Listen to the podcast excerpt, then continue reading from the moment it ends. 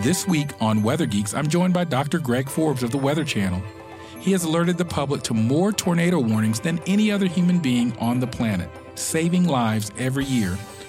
Today, Dr. Forbes talks about his early career working with Dr. Ted Fujita and his journey to the Weather Channel. What are some of his most memorable moments, and what we can do better as a community to warn the public, and what will the future bring? All that and more from the Storm Master himself, Dr. Greg Forbes. Thank you for joining us on the Weather Geeks podcast. My pleasure, Marshall. So this is a new format, and we're talking all about weather, geeking out, and we thought it would be appropriate to have one of the most recognizable figures at the Weather Channel to help us kick off the podcast. Thanks. I look forward to it. So I know you and have known you for many years as a former professor at the at, at Penn, Penn, State, State. University. Uh, tell us a little bit before we get to your Penn State career about how you got interested in weather. Well, I got first interested in weather as a seventh grade student we had a, a, teacher who I think had been a, an observer in the Navy. And so when he was brought in, his, his first year there at Mountain View Elementary School in Latrobe, Pennsylvania, he taught a module on meteorology or on weather. And uh, he gave us maps and we plotted down the, the weather observations, surface observations, and then we drew some isobars. So I thought, wow, this is pretty pretty exciting. Weather is a real science.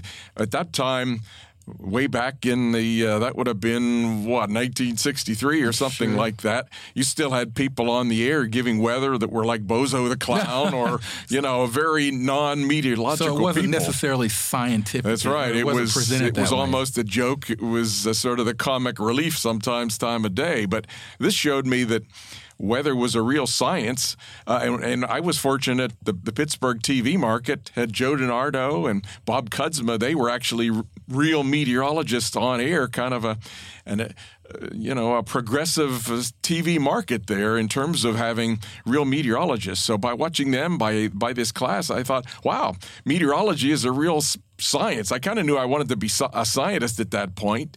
But you know, seventh graders, what do you know? You know, there's biology, there's chemistry, sure. there's geology. Exactly. I w- didn't think I was too much into the, the, the gory side of biology and chemistry. You know, I dissecting everybody exactly, exactly. Everybody had already in, in, you know discovered so many chemical uh, things. And geology you could make a forecast of an earthquake but things go so slow there you might be dead before you knew whether you were right or wrong. But right. hey weather you could make a forecast and then see the next day if you're right or wrong. And besides which I lived out in the country and at those times uh, if it was a sunny day, my mother would wash clothes and then hang the clothes out to dry on a clothesline out in our backyard. So, by if you by making weather forecasts, you could actually, as I saw it, you could help people plan their daily lives. So, uh, that's what I want to be. Yeah. And uh, and I was lucky enough to live in Pennsylvania. Had world class meteorological institute, Penn State University.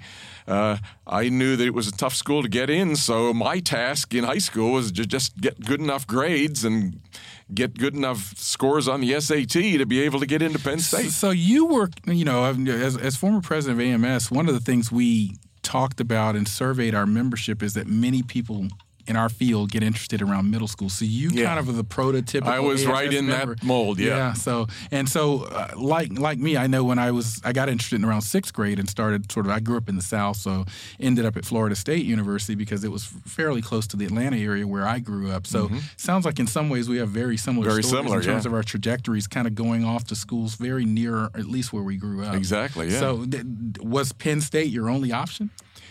Well, I was we, we didn't have a whole lot of money, so to, to be going in state was kind of the only option, and, and Penn State really was the only school in, in Pennsylvania at that time that was really offering a degree, degree in meteorology. And it's a very good program. And fortunately, well. it was probably the arguably the world's best for producing weather forecasts. Absolutely, so it certainly made sense for you.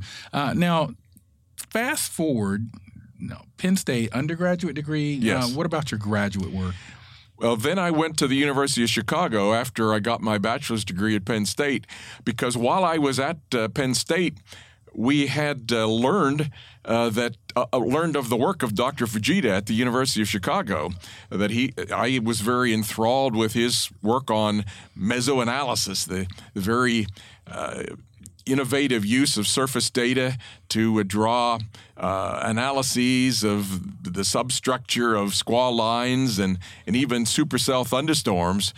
Uh, at that time. Plus, he had just invented the, the Fujita scale and was beginning to look at the substructure of tornadoes and the variation between one tornado and the next.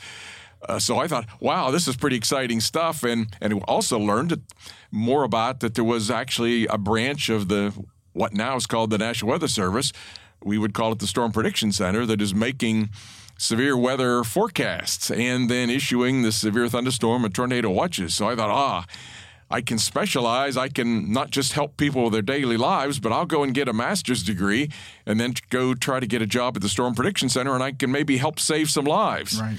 The uh, so I was lucky enough. Dr. Fujita was uh, able to get financial aid, another uh, uh, grant, and uh, it was kind of a a, uh, a tense time because I had had uh, some offers from other schools, but I was still waiting for my top choice. Right. And uh, but it, it, finally came through, and so off I went. So uh, if you if you I know many people, particularly if you're listening to this podcast, probably love weather and are familiar with the enhanced Fujita scale that we use today. Um, but take a moment and just Google or look up Dr. Ted Fujita and his many contributions to the field of meteorology because they're amazing. I think people don't realize the the scope of what he, he did in the field. Yeah, and in particular for the storm chasers out there, that some of the terms that we use tail clouds, collar clouds, wall clouds, all sorts of uh, weather phenomena. He coined those terms in in the uh, 50s right. based upon the study of the Fargo, the tornado that hit Fargo, North Dakota. Right. And so, uh, uh, yeah, he was fundamentally in a lot of severe weather observational and and uh, diagnostic type meteorology. And then along came the satellite era, and he was critical in order to be able to rectify the satellite photographs, and that means to be able to take what is just sort of this distorted view of the spherical Earth and plot that onto weather maps with with the you know county and state outlines on it and so on. He was very critical to the early development of that type of thing. So. Uh, and, and, then he went on to discover or at least understand that there were microbursts, these very narrow, intense downdrafts that occur uh, and were causing catastrophic commercial airline accidents. Yeah, you know, let's let's talk a little bit about that. So, right, I, I grew up in, in, in an era where there were a lot of aircraft incidents related to microbursts, and Fujita was sort of instrumental in sort of understanding those. Why do we not hear as much about microbursts now? Well, it's we don't hear about the microburst deaths now uh, because of the technology transition that took place. There were a series of field projects to uh, make measurements and go out and understand the, the nature of these microbursts. Uh, one in 1978 in the Illinois area. I was part of setting up that program, yeah, yeah. and then uh, Is, another. Was that Jaws? That was Nimrod. Nimrod. Mm-hmm. Yes. Okay. The Northern Illinois or the National Intensive Meteorological Research on Downbursts right. or downdrafts, I guess, Absolutely. as we called it. There was another in 1982 in uh, the Denver, Colorado area and then in 1986 down in uh, in Alabama, the Huntsville area. I was uh, part of that uh, that field project. Uh, that one by, was by the, MIST. Microbursts micro- in severe thunderstorms. And by the way, you're, you're hearing Greg and I talk about uh, these field campaigns. Um, a lot of people know Dr. Forbes for his uh, sort of operational and broadcast warnings of severe weather, but as a researcher, we're both engaged in these projects. And oftentimes, what we know about uh, weather processes comes from field campaigns where scientists are funded by national organizations, the government, National Science Foundation, to go out and intensely study these processes. Exactly. And it was the National Science Foundation, uh, NASA, and the FAA was heavily involved. There was some additional field projects that the FAA sponsored. Uh, and as a result of this, it was learned that you could recognize these microburst structures using Doppler radar. Uh, and as well as by having surface observations uh, that would begin to show rapid wind shifts and pressure changes right at the airport. And so, as a consequence, uh, the FAA, the National Weather Service, especially the FAA, they deployed sensors uh, wind shear alert systems around the airports. Now, and what exactly were those? Were there little systems of anemometers? They're basically anemometers and pressure sensors that were looking for rapid wind shifts and pressure changes that would indicate uh, very sudden these sudden wind shifts in these microbursts the winds come down the strong rain or hail cooled air comes down to the ground and then fans out uh, in a uh, in a fan outspreading pattern and so you can go uh, from a say a, a crosswind in one direction on a runway to one that's in the opposite direction or a headwind or a tailwind and those kind of very sudden shifts of the wind are very crucial to especially the landing portions of an aircraft because they're just gliding in. And if they go from a tail uh, from a headwind where they're getting sort of some extra lift, then into a tailwind and they suddenly lose the lift, they they sink. The it's it depends on the speed of the wind going across the wing uh, and a lot of that, a, portion of that, is due to the the airflow uh, uh, from the surface winds or the near surface winds. So if they change, the lift on the aircraft changes, and the aircraft can either be pushed up above its intended uh, descent path, or it can be smacked down to the ground. And that latter was was happening 1975 uh, at JFK was the one that led Fujita to the beginning investigations of the of the microburst. We had also done a lot of damage surveys. We were at that time looking for tor- looking at the structure of tornadoes. But occasionally we would see these fan out type patterns in the in the crop patterns or the tree patterns, and so uh, they reminded Dr. Fujita of the outflow pattern that he had seen after the uh, atomic bomb blast in native, the damage in in uh, the Nagasaki in particular. Yes, uh, and so it got him to be thinking of the downburst and the outflow from from those, uh, and so he was able to go back and sort of find other kind of conceptual models to to go along with this microburst. Uh, he proposed that they existed. He was able to get grants then. He was able to then convince the the um, you know government agencies to to fund fund the grants and and that led to a technology transition. Then now all pilots all pilots are given microburst uh, awareness and avoidance training twice a year. Wow! In term, and so the pilots know visually what microbursts look like. These downward rain shafts, and they fan out with sort of feet coming out one side with or both sides. Curls, yeah, with little curls, especially uh, sometimes on the leading edge of yeah, those. Exactly. But we sort of call them rain feet. The, the rain tends to come down straight unless the wind blows it. And if if those rain shafts start angling, that means there's a there's a horizontal wind pushing it away from the vertical. And the pilots are taught to recognize that. They use the wind shear alert systems, and there are special. Uh, terminal Doppler weather radars. In addition to the ones that the National Weather Service puts out that cover the country, there are a more localized coverage terminal Doppler radars that are put out at most of the major airports across the country, and they really give high resolution on these low levels. Uh, time and space resolution at, at these low levels to protect the airports from these microbursts.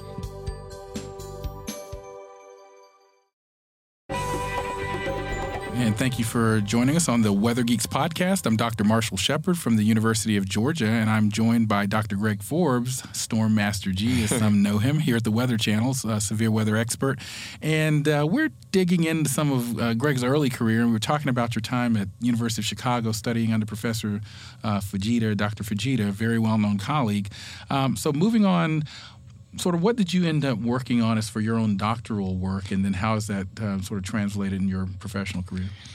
I worked on scales of motions associated with tornadoes, anywhere from the tornado itself, up, going upscale to the kind of thunderstorms that produce them. In particular, I was looking at the kind of thunderstorms that produced the 1974 tornado super outbreak that happened while I was a graduate student at the University of Chicago.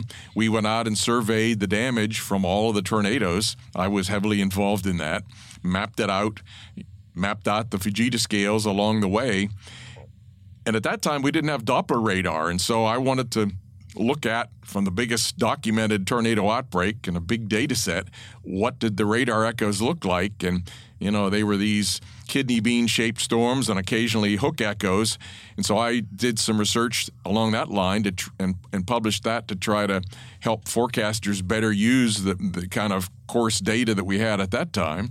And then downscale Dr. Fujita had proposed that tornadoes sometimes had substructures that were called suction vortices. Yes, well, which is what can sometimes explain the randomized damage patterns in some places, right? Yeah, these these are tornadoes within a tornado, so to speak, and they revolve kind of like a merry-go-round about the parent tornado, and they have their own rotation. So uh, that could be 50 to 100 mile per hour. They have their own low pressure, their own inflow, their own upward motions, and so if you get hit by one of those, you get a second more intense wham than you just got from the, the parent tornado. And so the winds could be 50, 100 mile per hour stronger, but some of this can explain the, the so called skipping nature of tornadoes. They don't really skip, but not every spot gets hit by one of these suction vortices. So one house can be hit, the one across the street might be missed. These are not very large features. Exactly. And so you've been a very strong contributor to the peer review and scholarly literature. And I think it's important for our Weather Geeks podcast listeners to understand that because, again, I think some are familiar with some aspects of your career, but those of us that really have sort of been around this for a while, um, uh, just go dig into some of the literature. Do Go to something called Google Scholar and take a look at some of Dr. Forbes' uh, scholarly work there. I think you'll be uh, interested. Now, you mentioned the Fujita scale. I want to talk about the Fujita scale because I think I mean we now use the enhanced Fujita scale or the EF scale. Yeah. Um, talk about what the Fujita scale is. Is it a pre or post scale assessment? Because I think people are familiar with mm-hmm. the Saffir Simpson scale and hurricanes. So, talk about what the Fujita scale is. How do we come up with a number and why it was changed to the enhanced Fujita scale? The Fujita scale is a scale to estimate the intensity or the wind speeds of tornadoes, but it's based upon the damage and it's assigned after the fact. We don't really have real time measurements of the winds in the ongoing tornado. Once in a while, we'll have a mobile Doppler radar gets close enough that it can see it, but even there, they're not measuring right at the rooftop level. They're usually much higher. So, um, we don't have the unlike the Saffir Simpson scale where we the hurricanes are big enough and we send in aircraft we we pretty much know what the peak wind speed is. We don't know that for tornadoes in real time so. Do we, do you think we need some type of real time assessment capability?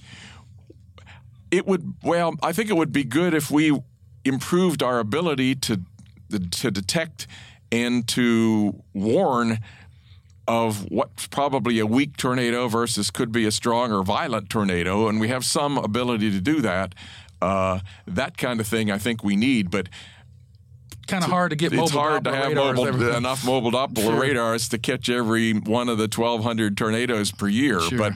Um, but back to the so it's it's assigned after the fact. The National Weather Service uh, sends teams out, or they've also trained the emergency managers in some cases if they can't go out to to give them an assessment. And it's based upon the the location of the worst damage the strongest damage that the tornado has done. So there are there may be if it's an EF5 tornado, there may be one or two blocks that have actually had EF5, and then out of a 30 mile long path and a mile wide that most of the places within that tornado had weaker uh, intensities. The, the, tornado intensity varies by position in the tornado and by time along the, the tornado track.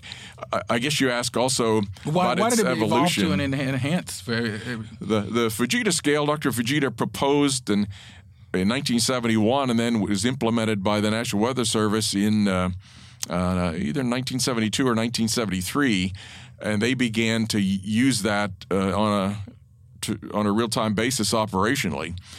But around that same time, especially in 1974, with the super outbreak that hit so many uh, schools and did some such major damage, uh, structural engineers began to get more and more interested in the the kind of wind speeds that were proposed to go along with the Fujita scale. The for example, the Fujita scale said that if if a home is totally destroyed and broken into bits and totally gone into wee little tiny pieces off of its foundation, that's going to be a F5. That could be as high as 300 to 18 miles per hour, over 260 miles per hour. And the engineer says, Whoa, the building codes in most of the country are 75, 90 mile per hour. It's once you, and that's to hold the roof on. Once you blow the roof off, it doesn't take winds getting too much higher than that to knock the walls down and start break, you know, cascade of failure. And so they said those speeds for the for the three and four and five range are too high. And they so they did their research over the, the next few decades and gradually began to convince meteorologists that they were correct, that the original Fujita scale, as, as smart as Dr. Fujita was, he didn't have a whole lot of quantitative basis sure. for those. If it did this damage, it meant those wind speeds. He didn't have a whole. It was it was great for sort of assigning the categories based upon the gradation of damage, but the wind speed at parts of it were were a little bit off in some ways. And so finally, then. Uh, a group of Texas Tech University organized a group of combined meteorologists. I was one of them, and structural engineers, and we got together and reviewed the engineering evidence, and and then came together, each one of us individually, uh, for all sorts of categories of damage to different types of structures. There's more than 20 of those now that are used in the assessment process. Uh, what did we think our best estimate the wind speed needed to cause that kind of damage? And then they they combined the the values and, and came up with a, an average and then a and a range of values for for each particular type of damage. And now the National Weather Service is is armed with uh, I guess it's like an iPad that they go out and are able to look at the damage look up the, the type of structure involved and and use just those. Kind of pop it in there. Yeah, just yeah. pop pop in there what they saw and and uh, that gives a certain wind speed for that spot, and then they go to the next spot, and whichever spot gets the highest value, that gets the highest EF scale. Now, I, I know when I was uh, either AMS president or on the council, there was uh, t- colleagues like Tim Marshall and some of the other folks out there, some folks at the uh, with the Civil Engineering Society. There's kind of some new activity, and I don't know how much you're aware of this to sort of even up upgrade or update our capacity even more. Are you aware of any of I, I, certainly am. And Tim Marshall was a key member of that original panel, along with myself, that came up with the enhanced Fujita scale. But the enhanced Fujita scale was was intended to be something that could be open ended and added to, and it was recognized that there were a lot of structures. The thing, you know, trees needed to be included, different kinds of trees, because a lot of times the tornado is just going through a forest. It doesn't hit any homes or other kind of buildings. You need to have some way of assigning the uh, enhanced Fujita scale. A lot of times it's going through farmland the main thing that gets hit there are these irrigation system, the pivot system. So what about those? What about power poles, uh, and so on? And so uh, the enhanced Fujita scale being uh, enhanced yet again. So it's it's scalable to, and to, so yeah, can, yeah, to to add addition of these damage types, the damage descriptors, uh, and then uh, estimate wind speeds on that basis. Now, what what about? Are there any efforts now? I, I thought I read somewhere at one point where there were um, there's some sort of nuances between sort of what some of the mobile Doppler radar systems are measuring versus some of the enhanced Fujita. Are there kind of merging of those activities? There are issues about that. Right now, the National Weather Service policy is that because mobile Doppler radar measurements are only made on a very few tornadoes, uh, that to get a more uniform assessment, the enhanced Fujita scale should continue to be assigned on the basis of damage. Now, there is, though, a panel that's investigating the possibility, you know, you want to come up with the best answer. Right. And so the uh, you get these kind of tornadoes where maybe the strongest part of the tornado d- didn't happen to be hitting the area where the structures were. And so the mobile Doppler radars, if they made measurements there, might know that you had an EF5 tornado in reality, as opposed to the damage only showing an EF3. So there's there is is there is a panel that has been uh, commissioned to try to investigate that issue and and should you know what should the National Weather Service do to to to rectify that.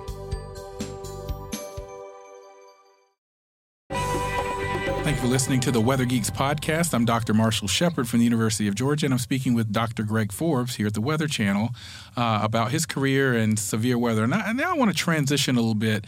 Um, so, you were professor at Penn State for many years. But you made this transition to the Weather Channel. How did how, how does that happen? And, and frankly, I have some insight on it too because I'm, I'm, a professor at the University of Georgia, but I've been involved in TV with Weather Geeks and whatnot. And there are some colleagues that see that as sort of a monumental jump. I, I don't necessarily see it that way. What What are your thoughts, and how did it evolve for you? Well, I, yeah, I was a, on the faculty at Penn State Department of Meteorology for 21 years. And so I'll sort of backtrack and give you sort of the whole story to that. I think I had said that I had intended to go and get a master's degree at the University of Chicago and then go off to be a severe weather forecaster. But studying with Dr. Fujita and, and then a person of that stature saying that they you should stay and continue doing research and get your PhD, uh, that's you know that's what you do. It was so exciting flying in Learjet to look at thunderstorm tops, doing all this uh, damage surveying, being right there every day. Dr. Fujita pulling me into his office saying, "Look, let, what do you think of this idea? This is what I was working on last night." That's just too exciting. And so I got a PhD, but I sort of overeducated myself at that point or overqualified myself at that point to be a line forecaster in the storm prediction center so that sort of headed me off into academia and i was fortunate enough to to land what was initially a, a non tenure faculty position at Penn State, and then I got into a tenure spot and, and got tenure. But as the years went by, uh, and I was getting older, I, I, figured I'd probably just my chance was gone to actually ever go and save lives and be an operational severe weather forecaster. Uh, then all of a sudden, along came this offer from the Weather Channel. They had so did they just approach you? Uh, they they came to you with this offer? Or? Yeah, they uh, they there was a lot of my graduates, the students that had come to work for the Weather Channel, and so they let me know that the Weather Channel was expanding its severe weather team. They already had had a hurricane expert. They had hired a second. Now they had hired a winter weather expert, and they wanted now to hire a, a severe weather expert, especially uh, then right after the May 3rd, 1999, the Norman, the Moore tornado. Right. Uh, hit, uh, that really put the the you know the priority to that. And so right after that, they they contacted me, they and a number of other people, and and. Uh, I was uh, then hired as the severe weather expert at the Weather Channel. So you you really did. This is an interesting story and something I didn't know. Just uh, this, you really did kind of circle back to sort of what your really initial sort of goal and impetus was in this field. Yeah, I did. I uh, my original career goal was to you know, once I learned that there was actually forecasting of severe weather, I, I wanted to do that, and you know, with the idea of saving lives. So uh, I was able to, to circle back and, and get a job doing that. I had never planned to be on television. Uh, yeah, I, I, it's and, likewise. and uh, uh, and it was qu- quite a change going from being a professor and doing the kind of things that faculty do to suddenly, in particular, trying in these outbreaks, trying to cover many states and cover the you know so many storms and so many warnings coming out. Initially, when I got to the Weather Channel, the the technology was not as high as it is now.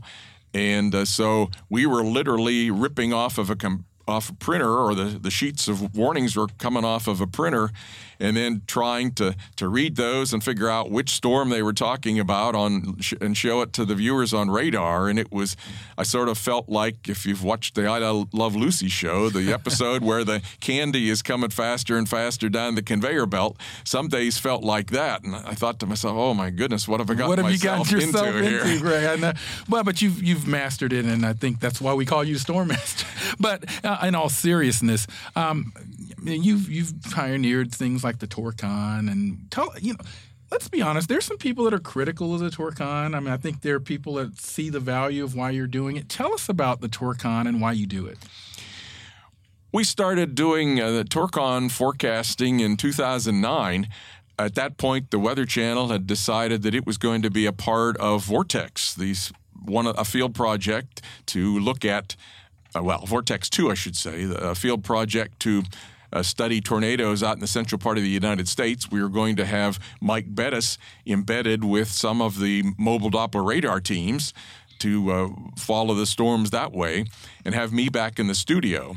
And so we came up with the idea of, well, uh, can we give some f- feeling to the public of the likelihood that Vortex 2 is going to get a tornado today, or if, depending on where they went, what the likelihood was. And we went then beyond that. Well, this would be pretty valuable from the for the public. Uh, we took away the factor of the the terrain and trees and things like that, whether or not you'll be able to see it, and just tried to come up with a scale of the likelihood that a tornado would be there.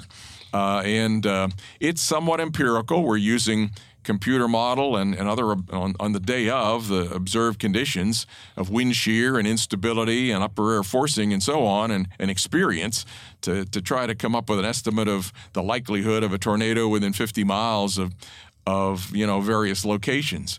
It's not perfect, but well, well, what forecast and, and, yeah, and diagnostic exactly. really is exactly. But the idea there, and most of the public, I think, understands it. We came up with a ten point scale for it because so many.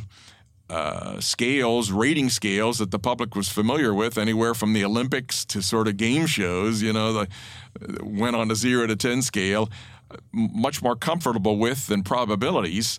And so, uh, although you can convert Torcon to a probability just by multiplying it by 10. But um, yeah, but we know from even our experience with precipitation forecasts that the public often struggles with things like probability.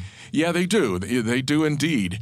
Um, and uh, so, but, you know, a big part of our motivation there was that there are different days of and degrees of tornado risk. There are some of these days that have big outbreaks likely for tornadoes. And then there are other days that you know, well, there might be a tornado or two. Um, but, you know, each day gets sort of a forecast. There could be severe thunderstorms. You get tornado watches once in a while, once in a rare occasion, you get a, a, a uh, particularly dangerous situation type tornado watch. But oh, we just thought that Torcon would be a way to alert the public to the degrees of danger a little bit ahead of time, sometimes many days ahead of time, that there's going to be one of these days coming up that there could be a lot of tornadoes, or at least a high density of tornadoes. No, now critics, and I, I mean, I don't think there are a lot of critics, but I have heard some critics that say, well, the National Weather Service or NOAA has the tornado significant parameter. And does it create confusion between sort of your Torcon that maybe says something different to TSP? But I'm I'm sensing that your product was developed more for the. I don't think my aunt's going to be looking at the tornado significant significant parameters. So that's correct, and and the Storm Prediction Center does issue, and they have for the day of. They don't have it for future days, but for the day of, they have a, a, a tornado parameter. Uh, it, it they developed that for a 25 mile radius. And so their numbers come up pretty small. Even on a very big risk day, their biggest big values on of that are going to be 10 or 15 percent. And that doesn't sound very high, especially, you know, the public, if they're using probabilities, you know, 30% is sort of what the threshold they think of most of the time for whether or not it's going to rain. So I intentionally made my area bigger, 50 miles instead of 25 miles, so that you know, if I was just using their values without any of my own skill, I would just take their values and multiply it by four. And so their 10% would be 40% or a Torcon 4. Um, so that I came up, I tried to come up with a, a formulation, a, a procedure that would give values that you know, were, were more representative, I thought, uh, of the danger and, give values more in line with sort of the, the precipitation probabilities and, and, sort of the thresholds for that that the public had come to come to recognize. Now, now uh, speaking of your forecast, talking with Greg Forbes, the Weather Channel, uh, how, uh, what is your forecast procedure like? You've got a day that looks like it's going to be severe. Um, what, what's your process as soon as you walk into the door here at the Weather Channel? Sometimes I'm making these forecasts from home nowadays, also. Absolutely, sure. Uh, and uh, we also have some uh, forecasters behind the scenes that are uh, updating the, the Torcon forecast during the nighttime. And then I'll do another uh, late morning update of the forecasts. Um, so my my procedure is to uh, I, I'm looking at looking at computer models. Well, if it's the day of, I'm looking at observations of the surface and and uh, the, the, soundings that we have to see how the winds change, turn, and increase in speed with uh, as we go upward. Wind shear, wind shear, as we call it, the especially the lowest one kilometer or the lowest three thousand feet. The, the cloud base to the ground that seems to be the most critical layer where that wind shear gets converted into tornado or at least low level portion of the supercell thunderstorm, the rotation that then can produce a tornado. I'll be looking at uh, the model soundings that I can see the vertical structure and the observed st- soundings on the day of so that I can see the. Um, the the structure of that wind shear and, and the instability. You need to have instability down pretty low so that the updraft gets going down near cloud base. Uh, if if all of a lot of people look at CAPE, the convective available potential energy, which is sort of a integrated or an accumulated uh, measure of the instability in the storm, but most of that is way up high, up in twenty thousand foot levels. So you, so you like higher. You, so you like like SB CAPE, surface base CAPE. I, I, look at surface base CAPE, but still, I'm looking at in additional details of is there any inst- is that how much of that is down below three kilometers, down below ten thousand feet, down in the low portion of the storm. Uh, because the, the rest of the Cape goes into making big hailstones aloft, but doesn't necessarily go into and, it, and making rotating storms aloft, but doesn't necessarily go into the processes down near the bottom of the storm that might make tornadoes. Um, I'm also looking at very detailed the day of or even or the next day, looking at very high resolution computer models, storm resolving models that can actually predict pretty realistically uh, the structure of storms and is it going to be lines? Is it going to be supercells? These are game changing. They really are. Now, it HRR really is. Yeah. Others, yeah. it really is. The uh, the ability that they don't always get it exactly right in the right county or the the right.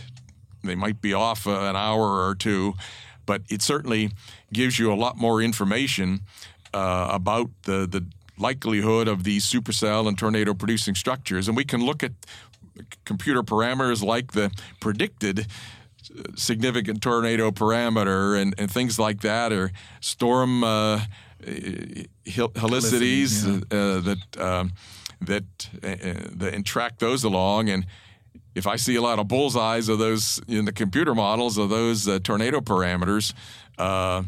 Uh, then that contributes to raising the torcon for, for those areas of, of the state. Yeah. So yeah, so the, very interesting uh, to, to hear some of the insight from one of the sort of best minds in severe weather forecasting that we frankly have. So uh, I mean, this is this is what why I'm so excited about this podcast because we can really dive deep into this. Uh, I want to get your thoughts on where we are as an enterprise on severe weather forecasting. Uh, how are we doing? What do we need to do better? And and do you think there is a such thing as too much lead time for tornadoes?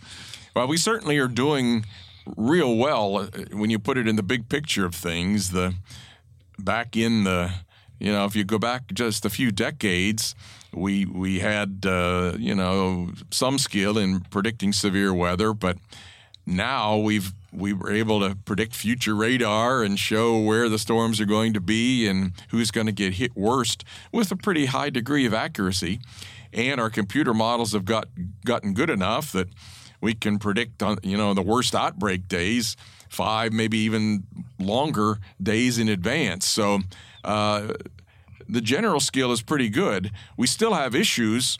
We can see in real time these supercell thunderstorms with pretty strong rotation but our radars are sometimes measuring well above cloud base so we're not sure sometimes if the uh, you know if there's actually a tornado on the ground. But we've improved there also. Uh, a few years back, the National Weather Service upgraded their Doppler radars to include what we call the dual-pol uh, capabilities, and that has allowed us to see a couple of things better than we did. Now, and before before you continue your thought, dual-pol. So it's really sending out a pulse that has a horizontally and a vertically polarized sort of uh, microwave signal going from the radar, just to get a little technical for you. And so it allows us to see some things about orientation of the drops and their sizes and those types of things. Yeah, and, and essentially what happens is the electrical energy, the electrical waves that go out, uh, sort of part of the time oscillate horizontally and part of the time they oscillate vertically. And so uh, while they're oscillating vertically, uh, they are uh, sometimes seeing bigger cross sections of rain. Uh, uh, well, well, I'm sorry. When they're oscillating horizontally, the raindrops fall as sort of like Hamburg buns, and so when they're oscillating horizontally, they get a little bit bigger cross section than when they're oscillating vertically, and you're able to detect then the difference between squashed hamburger bun raindrops versus more spherical hailstones. hailstones. So hail detection has gone way up. And by looking at the size and shape of those raindrops, the detection of rainfall rates has improved also.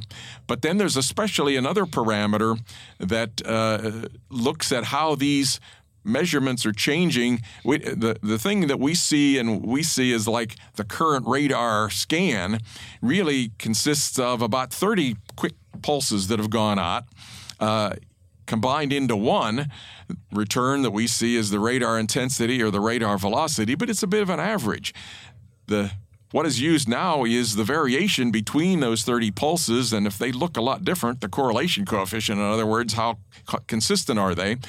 If that correlation coefficient is low, it means that the objects in the beam are sort of tumbling, changing shape, changing orientation.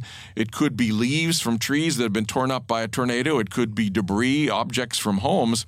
And so when we see these low correlations in an area that has high velocity, a tornado vortex signature in the velocity pattern, we're able to say, ah, with high confidence, ah, there's a tornado in progress. Yeah, and, and sometimes, uh, yeah, instead of just a debris ball on re- reflectivity, uh, you know, sometimes we can see these debris signatures uh, that even if there's no not one of these reflectivity high return debris balls and and so able to see that a tornado is very likely in progress and it's a destructive tornado without necessarily having and sometimes before uh, having someone actually on the ground verify that damage has been or is being done. So it, it really is, allows us to raise the urgency as broadcasters about you really need to be seeking shelter. There's a tornado in progress here, folks. Yeah, uh, we're kind of running low on our time here. It's been an amazing discussion. I hope you've enjoyed it with Dr. Greg Forbes. But I do want to get your thoughts on some the what what you feel is an ideal lead time for severe weather, particularly tornado, or is there such a thing? Because some people suggested, that you know we're we're about 13, 14 minutes lead time now on average, and some people suggest that we need more. And I've seen some discussions that well, too much will make people complacent. So I want to get your thoughts on that and then your final thoughts on what we can just you think we need to be doing better. Uh, this lead time question is is a tough one because in recent years, with the rapid advent of mobile devices, so many people now are getting their tornado warnings on mobile devices that they have with them constantly, as opposed to in the past you had to be at home. You had to be uh, watching television, watching or, you yeah, in, or, or you had, scroll, yeah, scroll or you had to have a, uh, some kind of weather radio. Sure. And so you worried that the likelihood that the warning was getting to people was pretty low. It's still not 100%, but with social media, people calling their friends and and combined with these mobile devices, uh, I think we're you don't have sort of the lag between the warning being issued and then somebody just stumbling across that there is a warning. It, I think people are probably getting the warnings now almost at the same time that they're being issued. So that argues that maybe you don't need to have a you know really long lead time in the past, I would have argued long, the longer lead time, the more likelihood that people are going to, to get it. But I think probably 13 minutes may be a little bit on the short side. Not every tornado gets a 13 minute lead time, but uh, somewhere in the 20 to 30 minute range probably is about right. An hour may be too long in, in some cases. And then there becomes the whole issue if, if you've got a metropolitan, you know, the whole other can of worms. If you got a metropolitan area, what should people do? If you start having people try to leave, you create a traffic jam. Yeah, and, we've, we've seen that in previous uh, events. puts out people at yeah, greater risk than if they had gone to the lowest innermost portion of a sturdy building. So Yeah. there's there's all sorts of issues. Maybe a topic for another Yeah, I think that's that going to be uh, where I'm writing a note down that we need to have that conversation because what do you do? I think there are really a lot of um, sort of challenges in terms of whether people should get on the road, stay at home. If they're out on the road, should they get under an underpass? Probably not. Uh, so there are all kinds of things that we will say for a different Yeah. day. Uh, Dr. Forbes, thank you for joining us on the Weather Geeks podcast. Uh, thank you all for listening. I'm Dr. Marshall Shepard from the University of Georgia.